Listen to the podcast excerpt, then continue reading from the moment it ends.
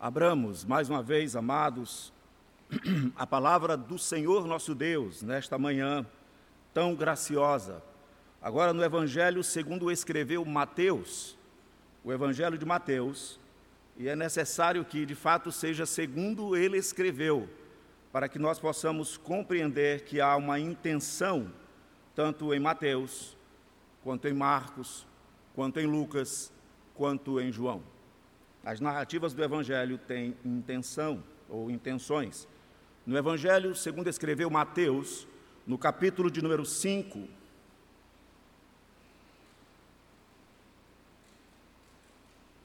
vendo Jesus as multidões, subiu ao monte e, como se assentasse, aproximaram-se os seus discípulos e ele passou a ensiná-los, dizendo: Bem-aventurados os humildes de espírito, porque deles é o reino dos céus. Bem-aventurados os que choram, porque serão consolados. Bem-aventurados os mansos, porque herdarão a terra. Bem-aventurados os que têm fome e sede de justiça, porque serão fartos. Bem-aventurados misericordiosos, porque alcançarão misericórdia. Bem-aventurados limpos de coração, porque verão a Deus. Bem-aventurados pacificadores, porque serão chamados filhos de Deus. Bem-aventurados perseguidos por causa da justiça, porque deles é o reino dos céus.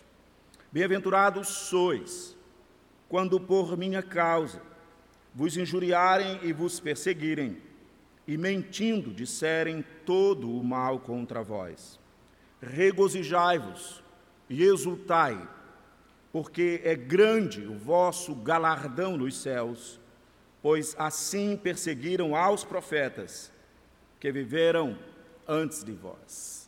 Senhor nosso Deus, que manhã graciosa, Pai. Quando reunidos com outros irmãos, com outras famílias da aliança, vimos a tua presença, Senhor Deus, e fomos alimentados de maneira tão maravilhosa com a mesa do Senhor. Que bênção, Pai. Que alegria para o nosso coração. Depois, Pai Santo, cantamos louvores que exaltam ao teu nome e nos consagramos ao Senhor. E agora Pedimos que, pela tua graça, por tua bondade, como já foi orado, que o Senhor nos edifique com este alimento precioso e necessário para todos os dias da nossa vida, a tua palavra. Alimenta-nos, Pai, dando-nos olhos para ver, dando-nos ouvidos para ouvir e dando-nos coração para crermos naquilo que vamos receber da tua palavra, porque é palavra de Deus. Assim nós já te agradecemos e nos colocamos diante do Senhor para recebê-la em o um nome do Senhor Jesus. Amém. Caros irmãos, queridos amigos, a leitura deste sermão, ela está, portanto, numa sequência daquilo que já temos visto, que havia a promessa do reino.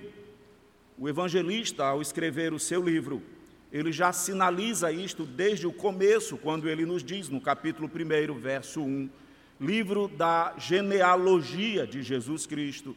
E ele nos informa que este Jesus, ou ele explica este Jesus a quem ele se refere, como sendo filho de Davi. E é muito intencional que a explicação seja esta, sobretudo quando depois da explicação do nome ele diz filho de Abraão. Portanto, tudo dentro de um contexto progressivo de revelação ou de cumprimento dos aspectos históricos redentivos.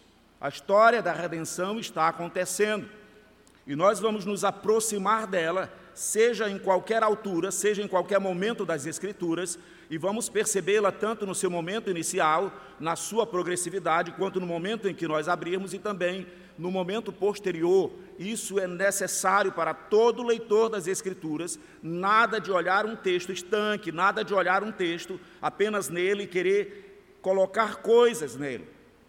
De maneira que quando chegamos então no Evangelho de Mateus, E aí nós sabemos que temos quatro relatos dos evangelhos, ou da vida, do ministério em si, mais precisamente do ministério do que da vida do Senhor Jesus. Nós os temos a partir da intenção destes evangelistas. E Mateus, como estamos dizendo, ele vai falar a partir do reino. É importante termos também que Mateus tem na sua audiência leitores da Torá, leitores dos profetas, homens, mulheres, famílias judaicas que estão acostumados com as narrativas da história da redenção, e é para eles que ele direciona o seu evangelho, é para eles que ele apresenta Jesus, o filho de Davi, filho de Abraão. Quando então já temos essas uh, preliminares ali, tanto de segundo Samuel, uh, para chegarmos até aqui, nós vamos fazer uma abordagem mais estrutural, e aí nós entendemos que fechamos uh, este ciclo de pregações apresentando uma necessária compreensão do que é o Sermão do Monte, tanto na, assim chamado, do que é este sermão, tanto na sua natureza, tanto na sua intenção, quanto nos seus ensinamentos. Isto posto, isto porque digo que nós estamos mal acostumados a ler este sermão. Eu ficaria muito feliz, muito feliz, e eu daria por certo a minha empreitada ah, bem-sucedida, se pelo menos alguns dentre nós pudéssemos dizer: Eu estou lendo o sermão do monte, vou usar o nome assim, de maneira diferente, porque há um esvaziamento neste, nesta leitura quando nós não temos a compreensão dele. Nós estamos lendo para tirar as nossas conclusões. Então, nós vamos fechar com uma abordagem estrutural para que nós tenhamos ideia do todo. Não vamos expor uma parte específica, não vai ser uma exposição específica de uma parte dele, mas senão da compreensão dele todos. Já temos visto, e é importante também, necessário, que o capítulo 5, embora possa nos parecer que ele é a introdução do sermão que vai ser apresentado, vendo Jesus às multidões, nos faz necessário percebermos que há imediatamente anterior ao capítulo 5, capítulo 4, verso 23, pelo menos uma colocação inaugural aqui. Percorria Jesus toda a Galiléia. Isso faz parte do quê? Mateus está desenvolvendo a genealogia, está falando sobre o nascimento do Senhor Jesus, apresentou João Batista, está falando das consequências do nascimento e também do testemunho da pregação de João Batista. Mateus coloca alguns fatos iniciais e então ele prepara-nos para colocar o primeiro sermão, chamado e considerado agora sim por nós devidamente como o Sermão do Monte digo, o sermão do reino. O mau costume não é fácil retirá-lo. Esse sermão do reino, ele não é único, como nós falamos, são pelo menos cinco sermões. Mateus vai colocar-nos diante do primeiro sermão do reino, sendo a sequência natural do desenvolvimento das falas, dos milagres, eu vou já mostrar. No capítulo 10, verso 1, o segundo sermão será apresentado. Então eu tenho um sermão no capítulo 5, e Mateus vai apresentá-lo para nós. Nós temos um outro sermão, ou uma coletânea de ensinamentos no capítulo 10, por favor, verso 1. Tendo chamado os seus doze discípulos, deu-lhes Jesus autoridade sobre os espíritos imundos, para os expelir e para curar toda sorte de doenças e enfermidades. Então, a partir do verso 5, a estes doze enviou Jesus dando-lhes as seguintes instruções. E aqui nós temos um elencamento, nós temos uma sequência de instruções. Nós temos o primeiro sermão, no capítulo 5, 6 e 7, e agora nós temos o segundo sermão, ou segunda coletânea de instruções, que vão fechar exatamente com as palavras no capítulo 11, verso 1. Ora, tendo Jesus acabado de dar estas instruções, então, este segundo sermão, ele também traz um encerramento muito parecido com o capítulo 7, verso 28. Quando Jesus acabou de proferir estas palavras, estavam as multidões maravilhadas, ou seja, ele apresenta o sermão, ele introduz, ele faz os seus conceitos iniciais, ele coloca o conteúdo do sermão, ele adiciona mais um aspecto que nós vamos ver e ele faz um fechamento. E aqui então, no capítulo 10, nós teríamos o segundo sermão. Nós vamos nos deter neste primeiro e vamos fazer a seguinte pergunta estrutural aqui na estrutura. Como é que Mateus pensou nesse sermão? Quando o pastor prega ponto 1, ponto 2, ponto 3, Mateus pensou de que maneira? Primeiro, ele nos colocou alguns acontecimentos antecedentes, tá bom? Então são pelo menos três acontecimentos narrados por Mateus antes de ele colocar o sermão em si. O primeiro deles, capítulo 4, verso 12, todos eles direcionados ao cumprimento das promessas do reino, todos eles nos levando de fato a ver o cumprimento real na história, no tempo das promessas feitas a Davi. No capítulo 4, verso 12, o primeiro acontecimento é a prisão de João Batista. Ouvindo, porém, Jesus que João fora preso,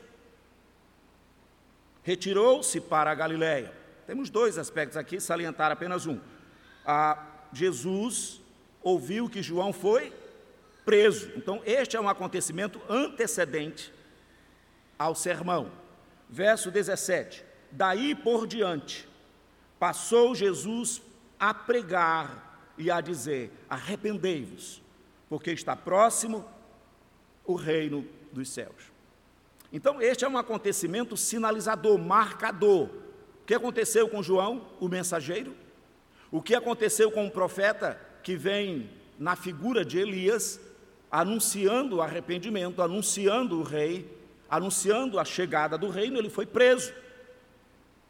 Então a ideia é de que as pessoas estão reconhecendo neste profeta que de fato o rei é uma realidade.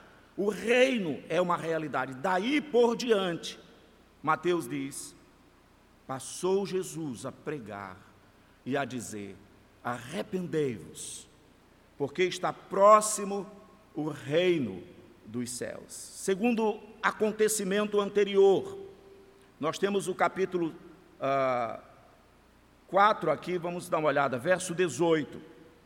É a chamada dos discípulos. Então, este sermão, esta pregação do reino, no capítulo 5 em diante, ela é antecedida tanto pela prisão de João Batista, quanto pelo chamado dos apóstolos, capítulo 4, verso 18. Caminhando junto ao mar da Galileia, viu dois irmãos, Simão, chamado Pedro, e André, que lançavam as redes ao mar, porque eram pescadores. E disse-lhes: Vinde após mim, e eu vos farei pescadores de homens. Ah, então eles deixando, deixaram imediatamente as redes e o seguiram. Passando adiante, viu outros irmãos. E aí nós temos então o chamado dos discípulos, que vão ser chamados de apóstolos. Ora, a prisão de João Batista, a nomeação entre os discípulos de doze apóstolos, e um terceiro evento antecedente à pregação, ao sermão que o Senhor Jesus colocou, Mateus faz questão de nos chamar a atenção. Está aí no capítulo 4, verso 12, que já lemos, mas eu destaquei apenas um. Ele retirou-se para a Galiléia. Ele não apenas sabe da notícia de João Batista, ele não apenas ah, chama os seus discípulos ali na Galiléia, mas ele se retira. E este aspecto dessa retirada, ela é sinalizadora, ela é marcadora de um momento bem singular e que nos liga às profecias a do reino, que nos liga ao cumprimento dos eventos histórico-redentivos. Então nós temos aí o capítulo 4, verso 12. Ouviram, porém, ouvindo, porém, Jesus que João fora preso, retirou-se para a Galiléia. Verso 13, deixando Nazaré. Esta é uma ação ah, de propósito. Ele está na sua terra e agora ele vê uma necessidade. Que necessidade é esta? Porque ele vai mudar de lugar. Foi morar, ele não foi apenas visitar. Ele não foi apenas fazer uma visita e evangelizar Cafarnaum. Ele foi fazer dela uma sede do seu ministério, um ponto significativo. Ele está chamando a atenção para a região. Nós temos marcadores de acontecimentos, nós temos marcadores de épocas, nós temos marcadores de acontecimentos. Ele quer que as pessoas percebam o lugar. Ele não está mais em Nazaré, ele não está mais ali, ele está em outro lugar. Então ele vai para Galiléia, ele deixa. Mateus está nos dando essas informações e os judeus estão entendendo. Galiléia, por que, que ele vai para lá, o que acontece, o que, que tem nas Escrituras, e ele passa a morar em Cafarnaum. O Evangelho de João, por favor, no capítulo 2, traz um pouco de luz a esse respeito desta mudança. No Evangelho segundo João, quando ele nos diz no capítulo 2, Evangelho de João, capítulo 2, verso 1. E ele salienta propositadamente: três dias depois houve um casamento em Caná da Galileia, achando-se ali a mãe de Jesus. E ainda no verso de número 11, com este deu Jesus princípio a seus sinais. Onde é que ele escolheu dar princípios aos seus sinais? Em Caná da Galileia. Então a intenção é mostrar que o Messias chegou, o reino chegou, os sinais que acompanham o Messias estão presentes, e estes sinais estão acontecendo nesta região da Galileia, tendo, sendo, tendo sido um dos primeiros sinais a transformação da água em vinho. Verso 11, para compreensão. Com este deu Jesus princípio a seus sinais em Caná, para man, é, manifestou a sua glória, e os seus discípulos creram nele. Fazia sentido para eles. Para nós, nós estamos lendo, e se ele foi para Caná, se ele foi para Galiléia, nem conheço. Talvez seria melhor dizer se ele foi para Pacaraima ou se ele foi para um outro lugar aqui de Roraima. Aí eu ia entender e tal, mas é importante que, como leitores, nós possamos perceber que há informações aqui necessárias para nós ah, para nossa edificação. O sermão não nos é apresentado de súbito, ele tem os seus antecedentes, ele está dentro de um contexto de cumprimentos de aspectos proferidos, profetizados ah, e já colocados nas Escrituras desde sempre. No verso de número 12, ainda de João, para sairmos daqui, depois disto, desceu para Cafarnaum com sua mãe, seus irmãos e seus discípulos, e ficaram lá. Então, aqui estamos vendo o Messias trabalhando, apresentado já por João Batista, agora João preso, tendo escolhido dentre os seus discípulos apóstolos, pessoas enviadas, ah, e agora ele está preocupado de que as pessoas percebam ah, os seus passos, e ele está indo para a Galileia, e ali ele faz milagres iniciais, ele mostra a sua glória, e então ele vai para Cafarnaum. E aí então é que é o ponto de cumprimento em Isaías. Cafarnaum para eles é uma região falada pelo profeta Isaías. Isaías havia dito no capítulo 9, por favor, dentre outros profetas, que o Messias, na sua vinda, iria encontrar uma região em trevas, e que ele seria luz para aquela região, e que as pessoas que jaziam em trevas iriam perceber a chegada dele. Portanto, Isaías, no capítulo 9, no verso 1, mas para a terra que estava aflita, não continuará a obscuridade. Deus, nos primeiros tempos, tornou desprezível a terra de Zebulon e a terra de Naphtali. Mas nos últimos, nos últimos dias, na época do Senhor Jesus, tornará glorioso o caminho do mar, além do Jordão, como é o nome? Galileia dos gentios. Porque é necessário que ele vá para lá para que se cumpra a palavra do Senhor Deus. Não é um ministério qualquer, não é a criação de uma religião inaugural nunca vista, é a ligação com toda a história da redenção. Galileia dos gentios, é assim que diz Mateus, por favor, voltando. para o capítulo 4, e encerrando assim três acontecimentos antecedentes ao sermão. Mateus, no capítulo 4, agora fazendo a leitura a partir do 12 e tendo a compreensão. Ouvindo, porém, Jesus que João fora preso, retirou-se para a Galiléia e, deixando Nazaré, foi morar em Cafarnaum. Situada à beira-mar, nos confins de Zebulon. Olha aí, quem está falando é Mateus. Isaías está na mente dele. A palavra do Senhor Deus está nos, aos olhos dele. E Naftali. Para que se cumprisse o que fora dito por intermédio do profeta Isaías, verso 15. Terra de Zebulon, terra de Naftali, caminho do mar, além do Jordão, Galileia dos gentios. Que evangelho esplendoroso! Ele é para além dos judeus. O povo que jazia em trevas viu grande luz. E aos que viviam na região e sombra da morte, resplandeceu-lhes a luz. E aí Mateus diz: deste ponto em diante, daí em diante, ele passou a anunciar o reino. O reino está próximo.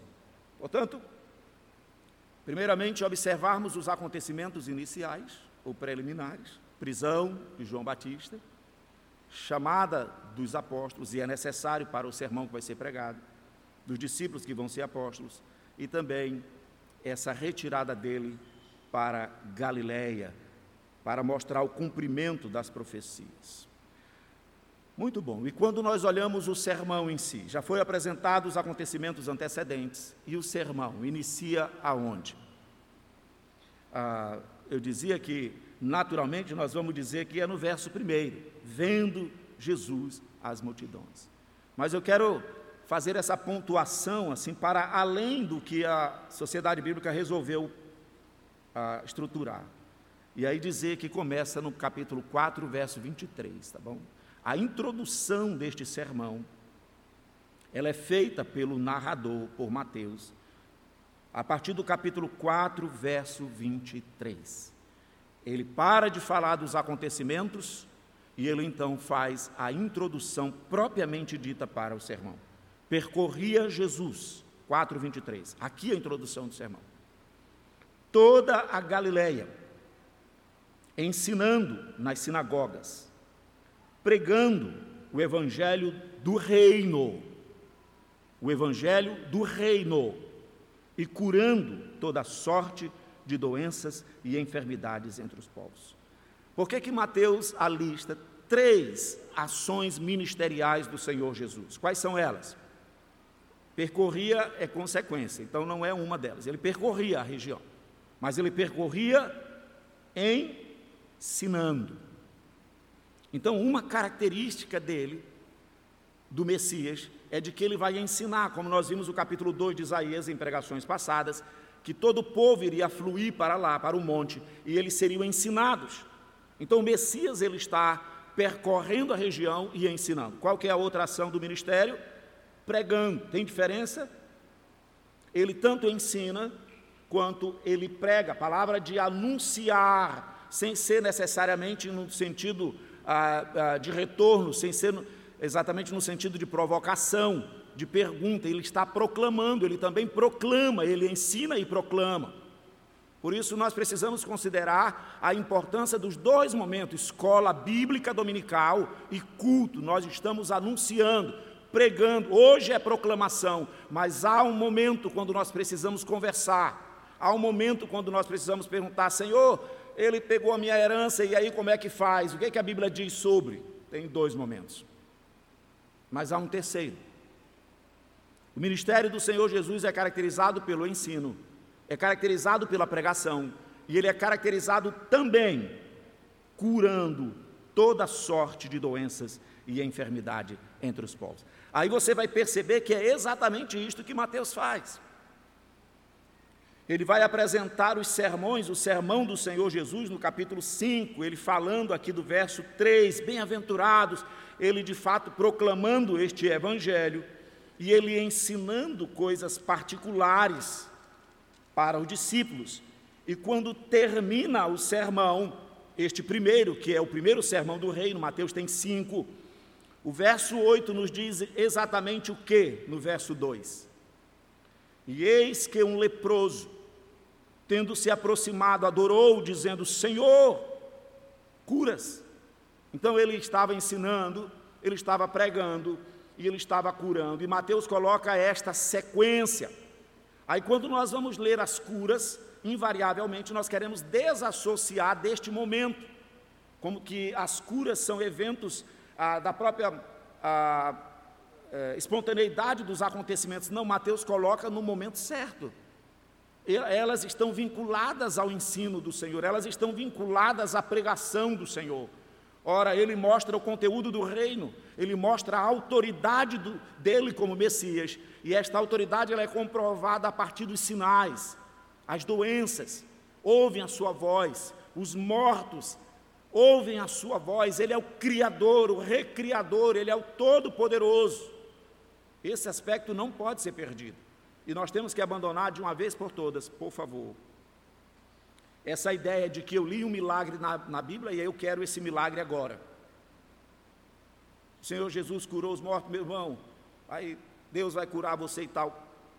Não é a leitura correta.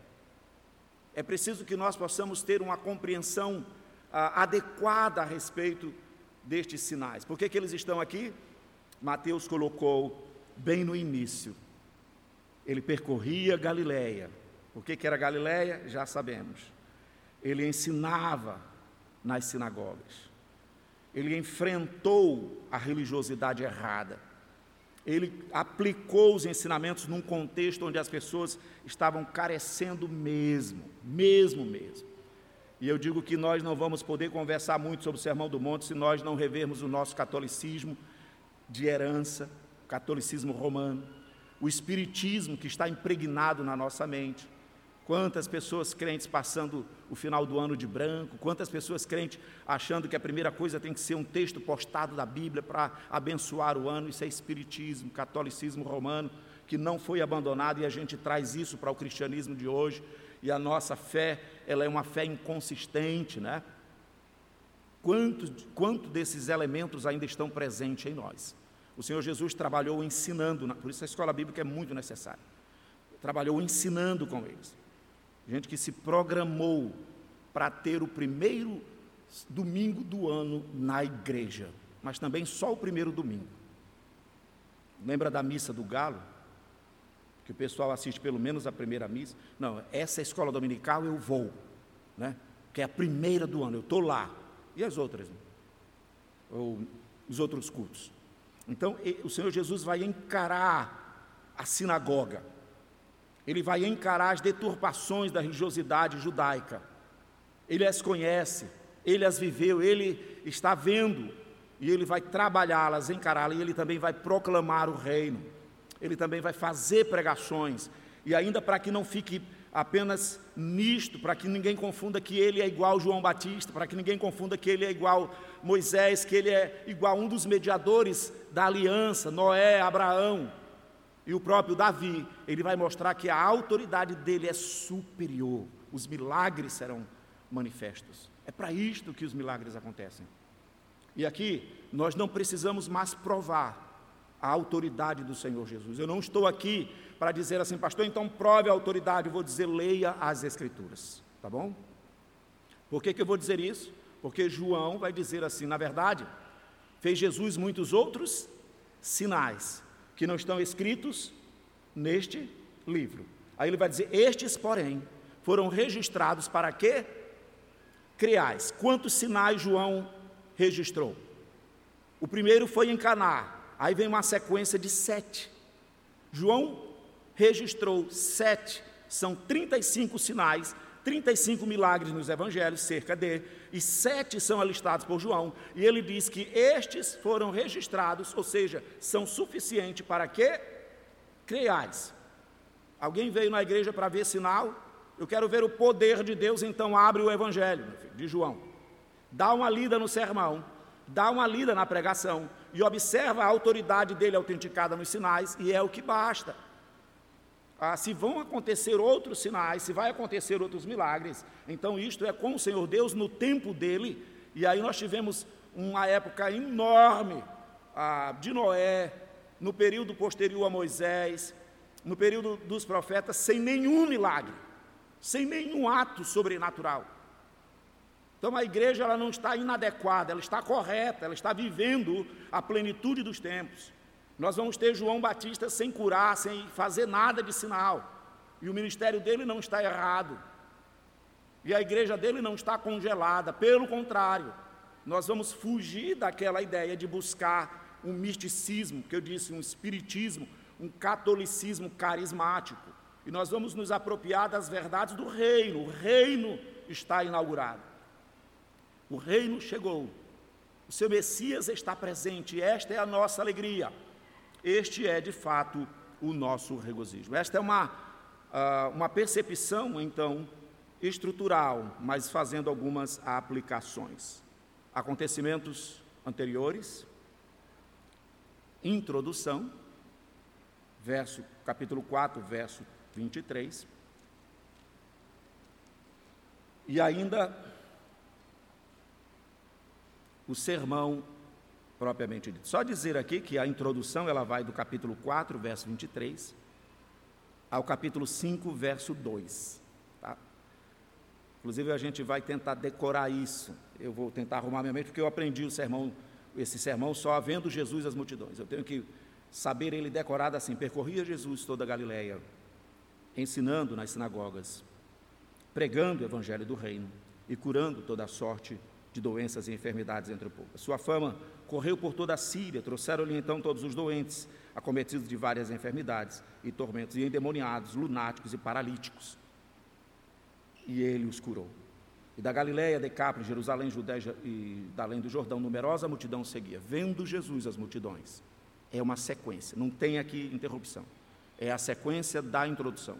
Vendo Jesus as multidões, subiu ao monte e como se assentasse, ou seja, ele vai ensinar. Aproximaram-se os seus discípulos, doze, só os apóstolos, não, os discípulos no sentido geral, de verdade, para fazer um contraponto: discípulos e não discípulos, do reino e não dos, do reino.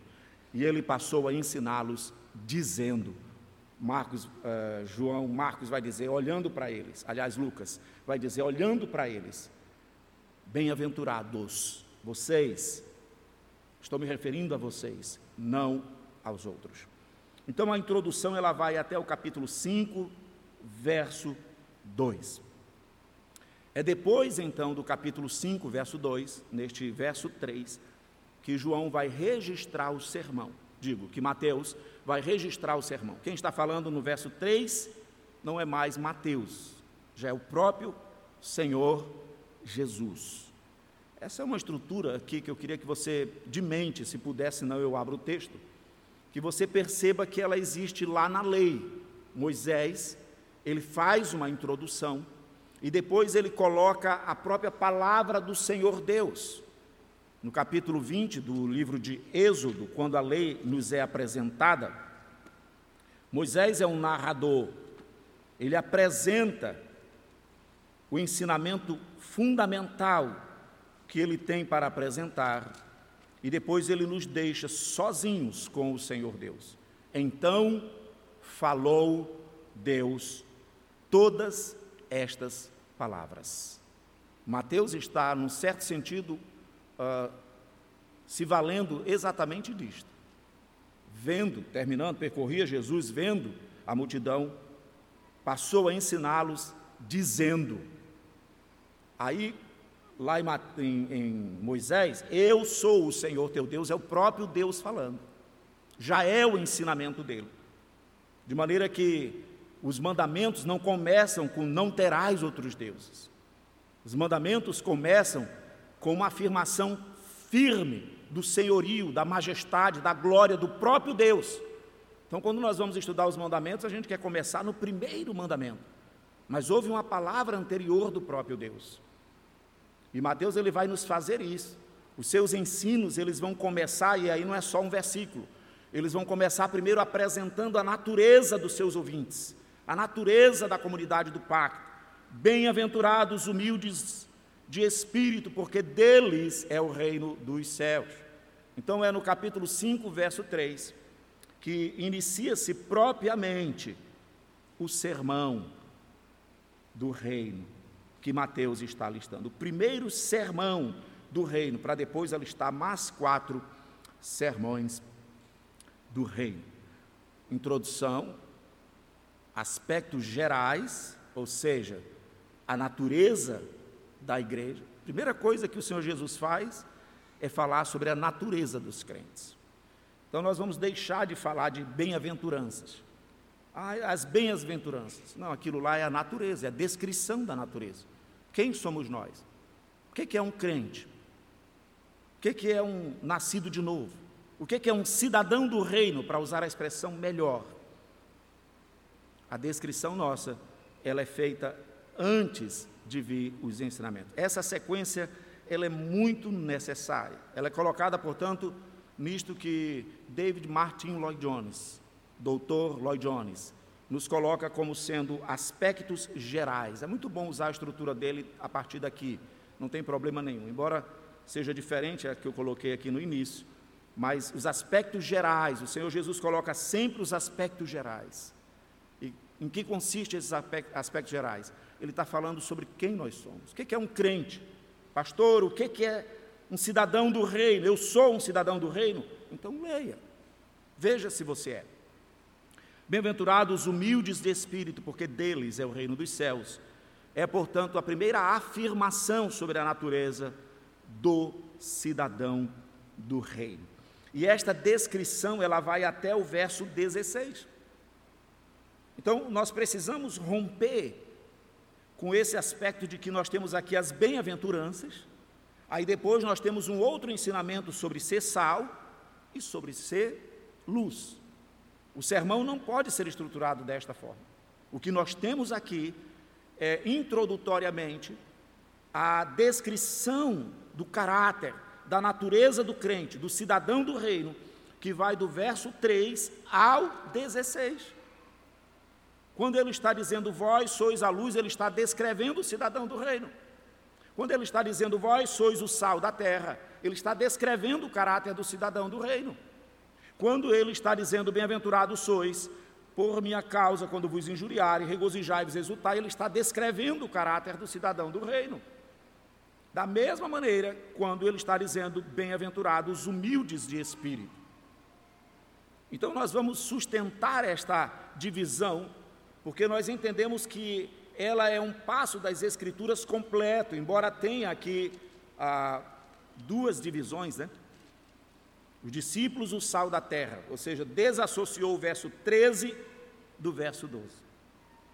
E aí nós temos ainda os discípulos à luz do mundo, em certo sentido, desassociando, quase que desligando, como se não fosse uma sequência natural. Então nós estamos dizendo que do verso 3 ao verso 16 nós temos aspectos gerais que descrevem o caráter, a natureza do crente, do cidadão do reino, para usar a expressão de Mateus. E então é depois desta descrição geral, desses aspectos gerais, que a partir do verso 17, não é outro sermão, mas ele vai entrar nos aspectos particulares. Por favor, acompanhe esse raciocínio. Ainda que eu me repita.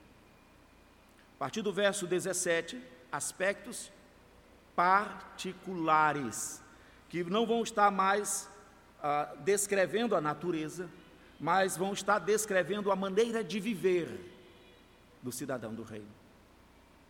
Em relação ao mundo, em relação ao Senhor Deus, em relação a si mesmos.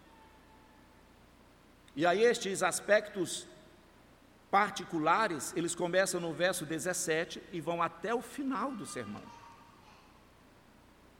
Eles vão nos remeter até o capítulo 7, verso 27. O Senhor vai tratar de vários aspectos particulares necessários neste sermão. Vocês são isto? Vocês se tornaram isto?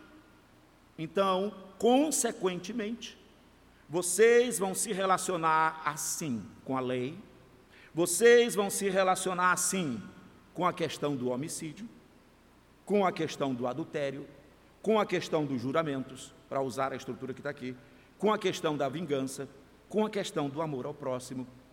Vocês vão se relacionar desta maneira. E aqui, queridos, ah, o pastor Lloyd Jones ele é fantástico quando ele chama a nossa atenção. E eu quero usar a frase dele para aquilo que ele chamou de uma sequência lógica e espiritual. Fazer uma análise da estrutura poética de um texto, ela é bem interessante. Mas o pregador, o pastor Lloyd Jones, ele disse aqui nós não temos só uma sequência lógica, nós temos uma sequência espiritual. O que é sequência lógica? É quase óbvio, mas eu vou explicar. E o que é sequência espiritual? Nós vamos perceber que o Senhor Jesus, ao colocar a natureza do cidadão do reino em primeiro lugar, e somente num segundo momento colocar a consequência disto nas suas relações com a sociedade, com Deus, ele mostra que é impossível cumprirmos ou nos relacionarmos a partir do verso 17 da maneira que ele diz, sem que aconteça primeiramente a mudança da natureza. Entenderam por que, que eu disse que esse sermão é muito lido e pouco entendido? Entenderam por que, que ele está sendo servido para tantas coisas, mas ele tem um propósito muito específico e ele é um sermão divisor das religiões. Conquanto e apesar que ele esteja se valendo do relato histórico pentateuco, profetas, e o Pentateuco em si, ele é base para o judaísmo, ele é base ah, para o islamismo. Mas somente o cristianismo faz uso coerente, somente o cristianismo faz uso correto, tanto do cumprimento quanto das aplicações desta história da redenção como um todo. Então há um diferencial muito grande entre ser judeu apenas, digo, do judaísmo, entre ser islâmico ou ser qualquer outra religiosidade. É interessante que outras religiões, o confucionismo, o próprio budismo, vai se valer de vários aspectos que aparentemente parecem estar pregados aqui para eles, no Sermão da Montanha. O ponto do meio. O budismo como sendo uma alternativa de vida, de ética, de postura. Vejam como que essa religião, ela de fato é melhor do que as demais, porque ela está ali dizendo que você tem que ser um homem moderado. Ela está dizendo que você tem que praticar a humildade, que você tem que praticar a mansidão, que você tem que praticar coisas que fazem bem ao próximo. E aí eles estão às vezes dizendo: isto está pregado lá no sermão de Jesus. Eu falo, não desta forma. Não desta forma. Pelo contrário. O Senhor Jesus está fazendo um contraponto de alguém que acha que está apenas experimentando ou vivenciando valores morais de humildade, de mansidão, de um caráter ameno, escolhendo, selecionando várias coisas, dentre, é, algumas coisas, dentre várias, para se parecer espiritualmente correto, espiritualmente sadio. A sequência, portanto, ela não é apenas lógica, ela é espiritual. Qual é a sequência espiritual? Impossível viver a partir do verso 17 sem que tenha havido o que está descrito do verso, primeiro, de verso 3 ao 16. Impossível vivermos, impossível de maneira humana, vivermos, vivenciarmos essas realidades, sem que primeiro tenha havido uma transformação maravilhosa da graça, que está descrita no capítulo 5, verso 3. Bem-aventurados humildes de espírito. E aí, mais uma ênfase na, na sequência espiritual. A primeira bem-aventurança, ela é, por assim dizer, ah, ah, tem um, um cacho de uva e tem ah, o cabo que vai segurar as uvas. Ela é, por assim dizer, esse cabo, eu, eu não estou conseguindo lembrar. O talo, muito jóia. Exatamente, tem o talo. Então, assim, a primeira bem-aventurança, ela é o talo que sustenta as uvas. E me, ocorreu esse, isso para ficar mais claro. Ou seja, ela é essencial para as demais. Por isso, sequência lógica e espiritual. Aqui nós estamos pensando numa sequência espiritual. É impossível ser manso sem que antes tenhamos sido transformados em humildes de espírito. É, é-nos impossível sermos, biblicamente, aqueles que choram, sem que antes tenhamos sido transformados naqueles que são humildes de espírito. Então, quando nós estamos estudando o aspecto estrutural, pastoralmente nós detectamos que há sequência lógica. Os argumentos estão de maneira progressiva, lógica, numa ordem, introdução, a natureza do cidadão do reino, para depois o relacionamento do cidadão do reino, a partir do verso 17. Mas há uma sequência espiritual, de ordem espiritual, necessária, essencial. E como é então que eu vou lidar com isto em casa? Os meus filhos já nasceram nesta primeira ordem, eles já foram feitos humildes de espírito, como que eu vou aplicar as verdades de um relacionamento na vida deles? E nós? Então, há muita coisa para ser conversada. Ele precisa ensinar e ele precisa pregar. Porque ele vai expor, mas ele também vai precisar conversar a respeito disto. Nós vamos dizer para os nossos filhos: não matarás, sem que antes eles tenham sido feitos humildes de espírito? Qual é o efeito disto? Como que isto acontece? Então, ainda que seja uma apresentação do sermão, uma tentativa de apresentar esse sermão como um todo, no aspecto estrutural, mas nós temos que fazer aplicações pastorais necessárias. Há uma sequência, sim. Ele apresenta primeiramente o caráter transformado. Esse caráter transformado, ele vai do verso 3 ao verso 16. É o caráter transformado que faz com que eu seja luz do mundo, não é uma, uma orientação para eu ser, é uma descrição do que eu sou. Este caráter transformado, esta natureza transformada, ela me faz sal da terra. Não é um apelo, seja sal. Procura ser sal hoje. Não, meu filho, você é. Se você está no reino, se não está, não é. Mais uma vez no reino, você é sal da terra. E aí o aspecto da impossibilidade nos é visto. O sal não pode ser insípido, é impossibilidade. Ele não pode ser. Quando nós estamos vendo alguma coisa insípida, nós não vamos, neste caso, questionar se é ou não é. Nós temos uma evidência de que não é. A luz não pode ser escondida, é uma impossibilidade. Quando nós estamos vendo uma luz escondida, nós não vamos dizer que tem alguma coisa de errado, senão entender que há um testemunho de que não há luz ali. Porque a luz não pode ser escondida, entenda a impossibilidade. Esse texto ele é dito com todas as letras, a luz não pode ser escondida. Quando nós trabalhamos aqui a, festa do Purim, numa pregação, acho que final de ano, nós vimos uma personagem que precisa da nossa atenção, e eu vou só fazer um parênteses muito rápido. Duas personagens, Esther e Mordecai. Eles estão vivendo num período de tão baixa graça, comprometimento ali com a fé. Eles estão no período posterior, imediatamente posterior à libertação do cativeiro. Esdras Neemias estão reconstruindo a cidade, reconstruindo o templo, e eles estão vivendo em Suzã. Eles estão num lugar na Pérsia. Eles não estão vindo para o meio do povo da aliança.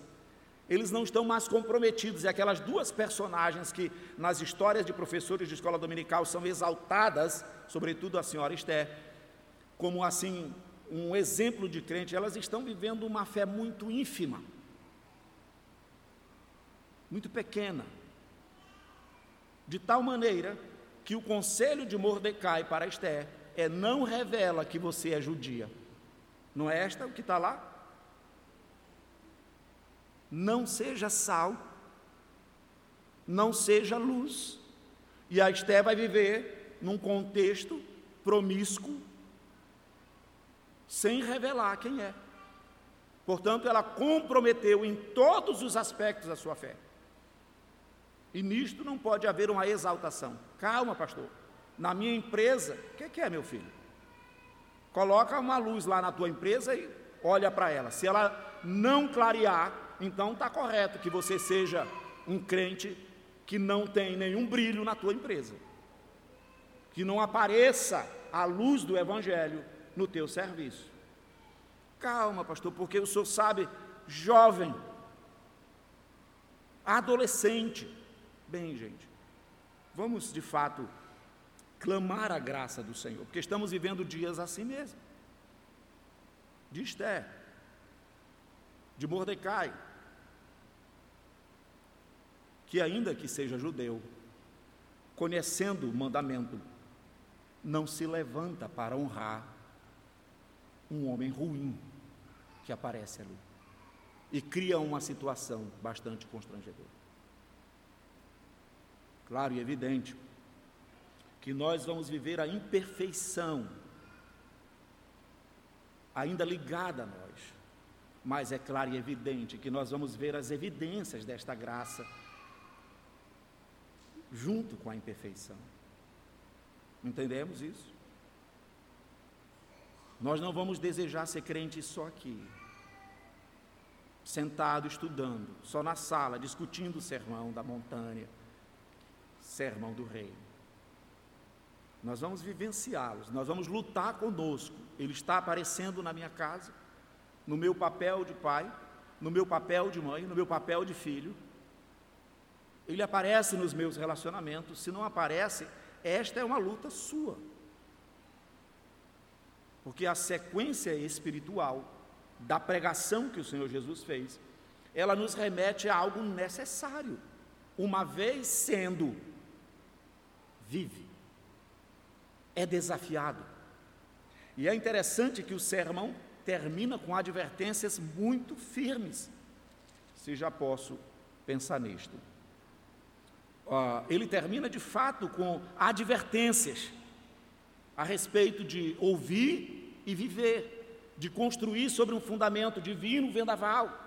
Todo aquele que constrói, aquele que ouve, que vive.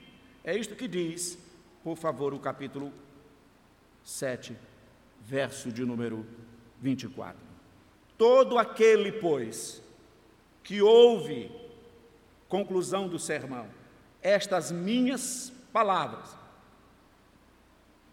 E aí a gente apagou essa outra, né? E as pratica.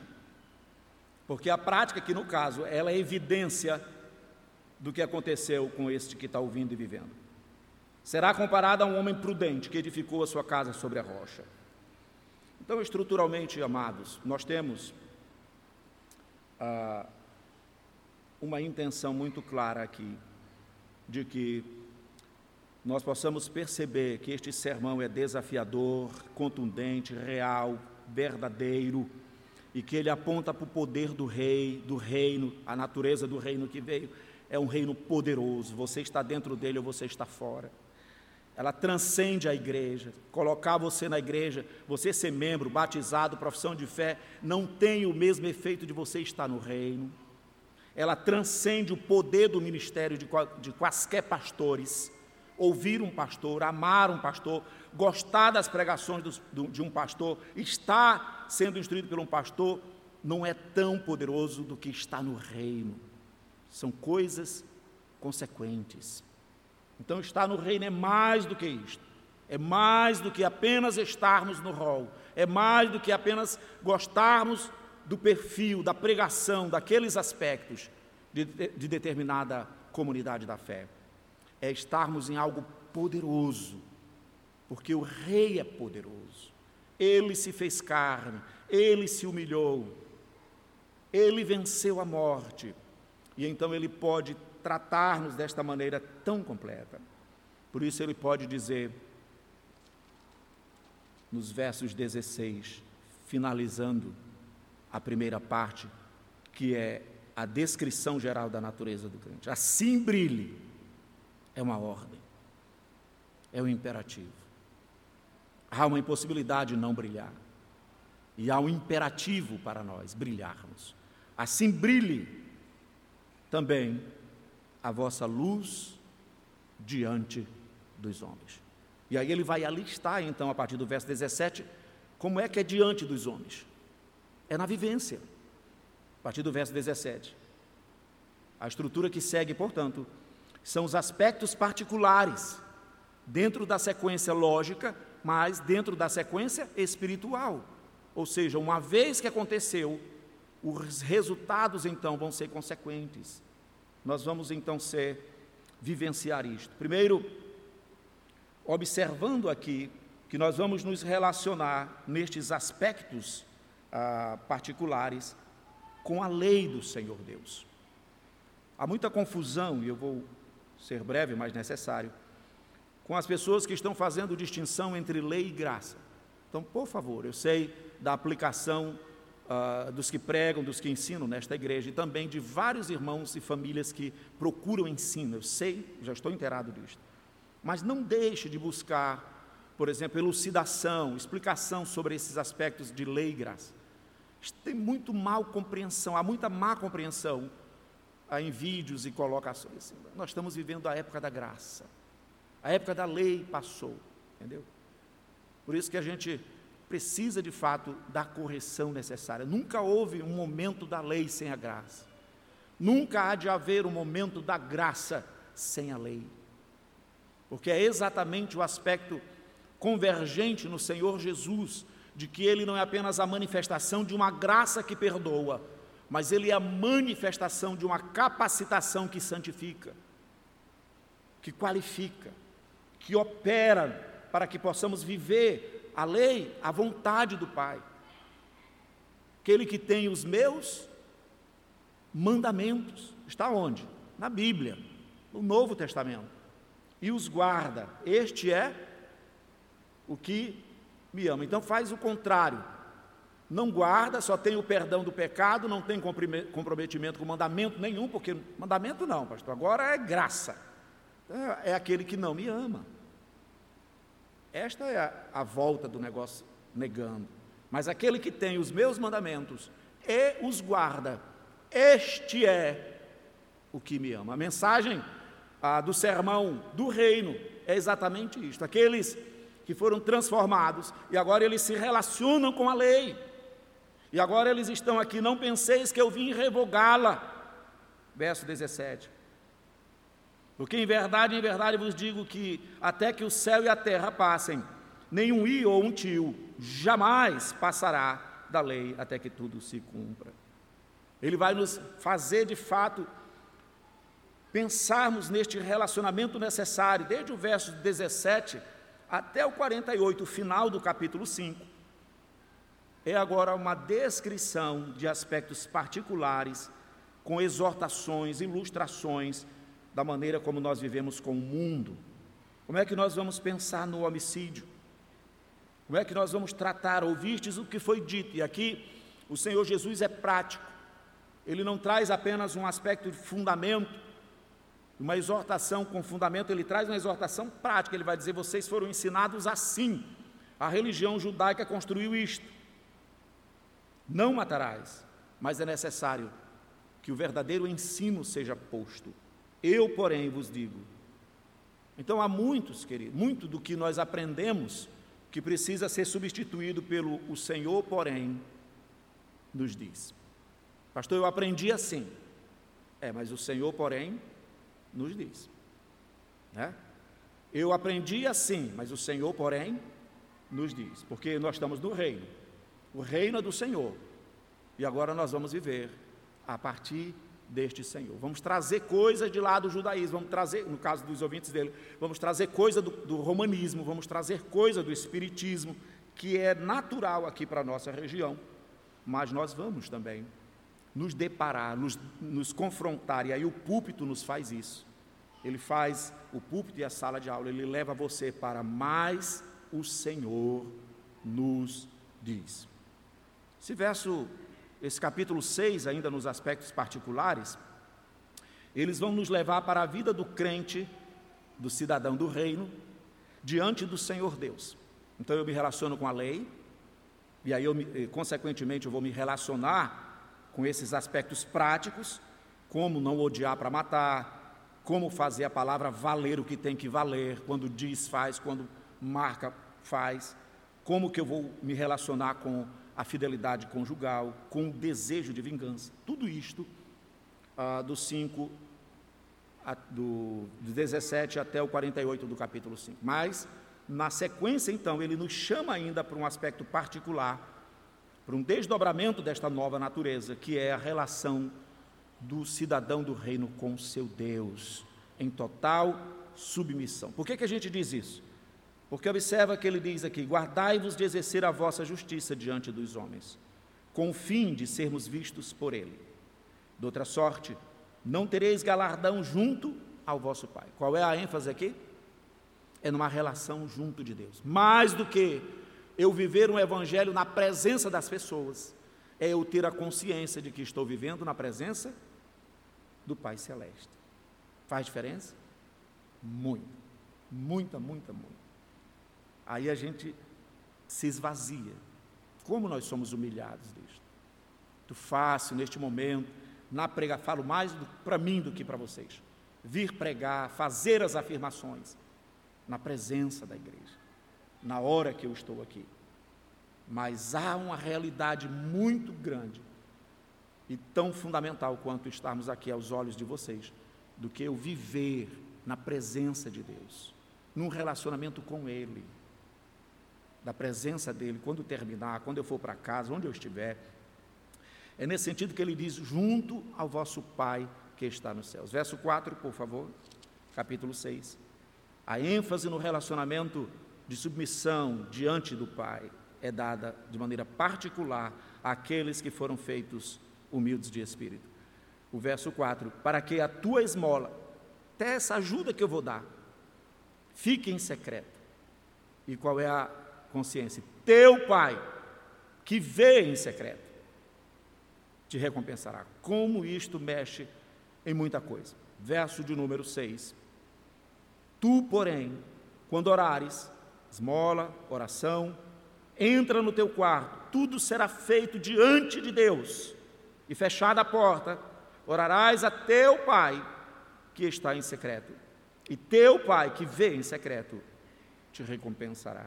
Verso 8: Não vos assemelheis, pois, a eles, porque Deus, o vosso Pai, é assim que eu vou ser desafiado de maneira particular a viver não apenas em relação à lei, à vontade revelada dele, mas num relacionamento direto com ele, numa compreensão, numa consciência é, que eu estou me relacionando com ele. Então, antes, antes de tudo, a minha relação é com quem? Uma começa com P, a outra com C. Pai Celeste. Antes de tudo, a minha relação é com quem? Com o Pai Celeste. E aí então os nossos filhos vão ser levados a isto, vão se aperceber disto, e nós vamos tratar as questões deles a partir disto. Né? Quando houver uma mentira, quando houver um grito exagerado de ódio, de raiva, nós vamos com as escrituras abertas falar: o que, que foi aqui? Uh, o que, que você disse? Isto está certo em relação ao Senhor Deus. E aí ele precisa saber que alguém mais do que eu, mais do que a minha figura, a minha figura já é importante, ela é representativa, mas a minha figura de pai, ela aponta para a realidade do Pai Celeste. E aí então eles vão ter que ser levados ao Pai Celeste. Como é que é isso diante do Senhor Deus? Eu não gosto dela, eu não gosto, eu não gosto, eu não gosto. E como é que é isso diante do Senhor Deus? Eu não quero, eu não quero, eu não quero. Como é que é isso diante do Senhor Deus? E então eles vão ser levados a esta consciência diante do Pai Celeste. E você precisa se relacionar com isto. E você precisa pensar nisto. E você precisa me responder. Como é que você entende? E você vai tomar um susto quando você fizer isso com crianças e ela disser que não quer saber do Senhor Deus. E esta é a natureza deles, é a mais límpida natureza deles. Então elas estão mais preocupadas comigo, com a vara da correção. Então elas estão mais preocupadas com o meu tom ou com o meu olhar. Como é que é? Mas em relação ao Senhor Deus, elas não estão nutrindo a consciência que deve. E aí é o meu trabalho levá-las a isto. E aí nós vamos dizer: não, filho, de forma nenhuma. Perceba que a maior preocupação do pai é com o Senhor Deus. A maior preocupação da mãe é com o Senhor Deus. E essa deve ser a sua maior preocupação. Aí, quando houver a mudança no caráter dele, nós vamos ser ali ah, algo que vai barrar toda a imundícia do coração desses menininhos pequenininhos lindos, mas que são depravados.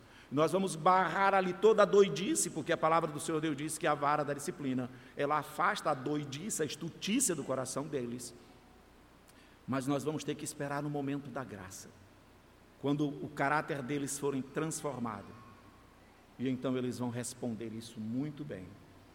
Eles vão poder dar provas disto, e aí eles vão chorar, não porque eles vão ser disciplinados, somente ou porque eles fizeram algo de errado e não gosto de errar, ou porque alguém está vendo e vai saber, mas eles vão dizer: Eu pequei contra ti, contra ti somente.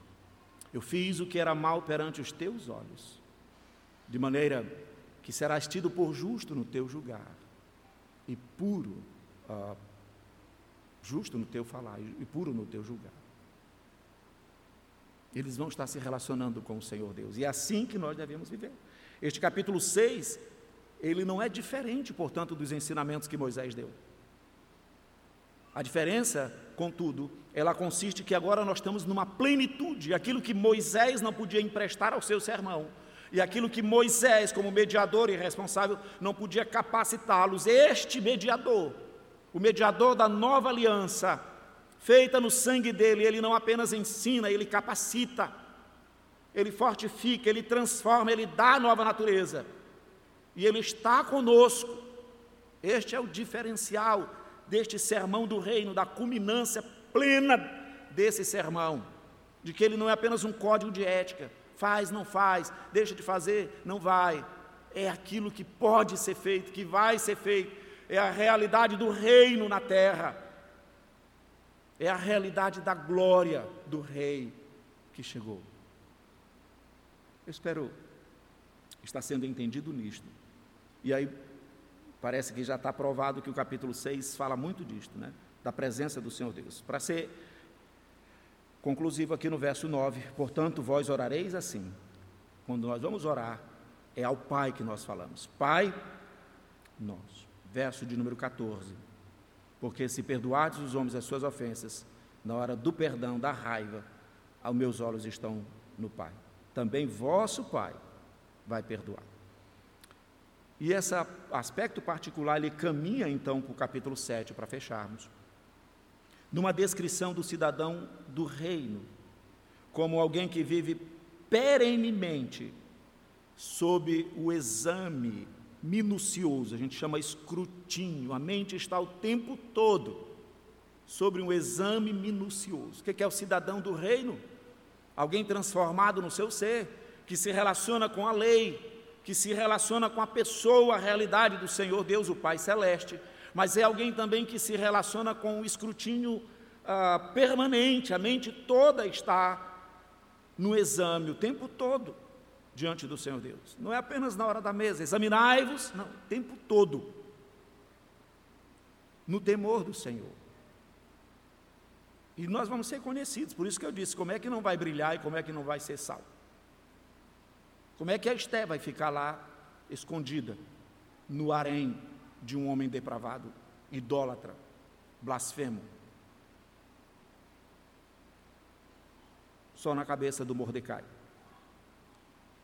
Então é preciso revisitar ah, estas narrativas olhando a partir do reino. Eu, porém, vos digo e ver a grandiosidade deste momento onde o evangelho, o evangelho do reino veio e Cristo está entre nós, e isto é ainda para os nossos dias.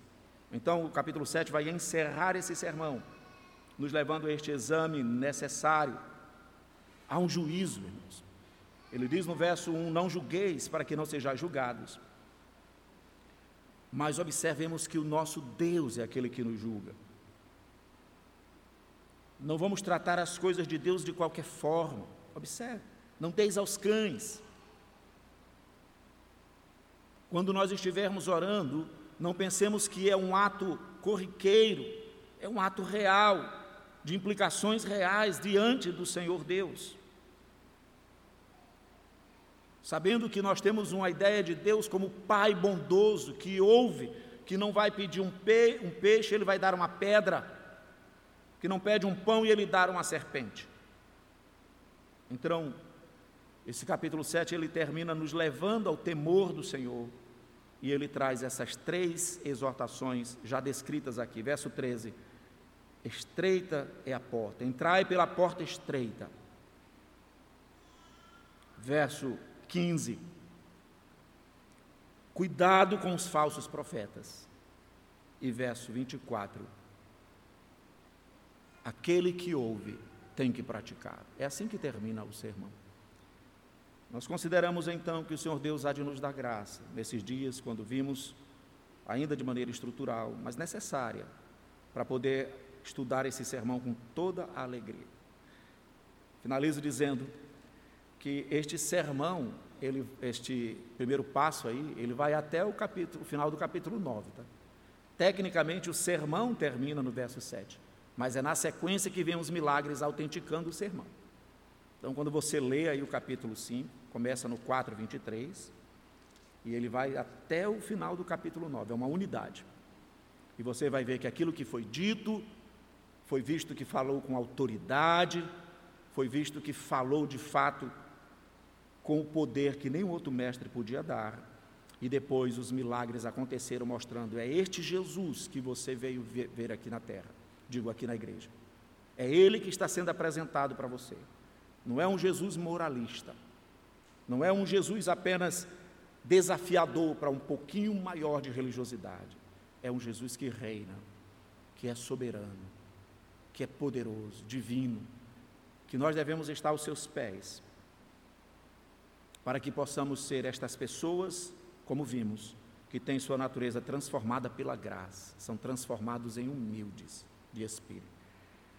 Pessoas que vivem comprometidas em observar a lei do Senhor Deus, em fazer essa separação estranha de graça e de lei. Pessoas que vivem conscientes da presença do Senhor Deus, diante dele, o Pai Celeste. Indivíduos que vivem no temor do Senhor. Que também sabemos da iminência, da presença real e rápida da vinda do juízo. Por isso ele diz: pode cair as chuvas, o temporal, e nós vamos ver aonde construímos, aonde está a nossa religiosidade. Com muita alegria que eu faço essa leitura com vocês do Sermão do Reino, um dos. São cinco sermões, quatro além deste.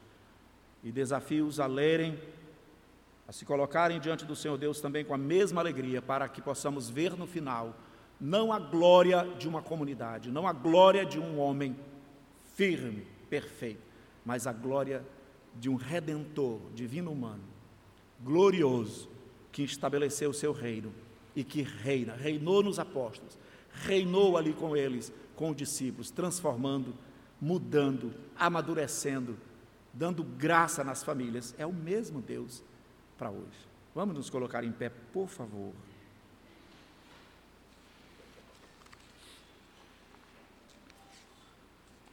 Senhor nosso Deus, Pai nosso que estás nos céus, Pai celeste, quão maravilhoso, Senhor, é o teu nome em toda a terra. Quão grandioso é para o nosso coração percebermos a grandeza do teu poder em todos os tempos, cumprindo, realizando, prometendo, trazendo as figuras daquela realidade que agora nós já vislumbramos, inclusive começamos esta manhã com os elementos desta realidade aos nossos olhos. Louvado seja o teu nome, Senhor. Bendito seja o nome da tua glória. Contudo, Pai, há pessoas que não estão neste reino, há pessoas que ainda não estão vivenciando estas verdades maravilhosas, maravilhosas, estas realidades maravilhosas. Ainda há pessoas em buscas de significados religiosos, se é no cristianismo, se é no protestantismo, se são nos ismos por aí, budismo e tantos outros. Ao dar graças, Pai Santo, porque o Senhor tem aberto os nossos olhos, o Senhor tem nos dado ouvidos e tem nos dado olhos para ver e coração para crer. Nós também intercedemos, Pai Santo, por várias famílias que precisam conhecer este Evangelho glorioso, o Evangelho do Reino. Este Evangelho tão poderoso que pode transformar pessoas como eu, como nós, em humildes de espíritos, e então encher-nos de bênçãos e de graças para que vivamos, Pai, no temor do Teu nome, na consciência da Tua presença e na certeza de que o Teu Filho há de vir para julgar vivos e mortos. Assim nós te louvamos e te agradecemos, pedindo graça, fortalecimento para nós. E agora, irmãos, que a graça do nosso Senhor e Salvador Jesus Cristo, que o amor de Deus, o nosso Pai, que a comunhão e as consolações do Senhor Espírito Santo repousem sobre vós e sobre todo o povo de Deus, agora e para sempre. Amém.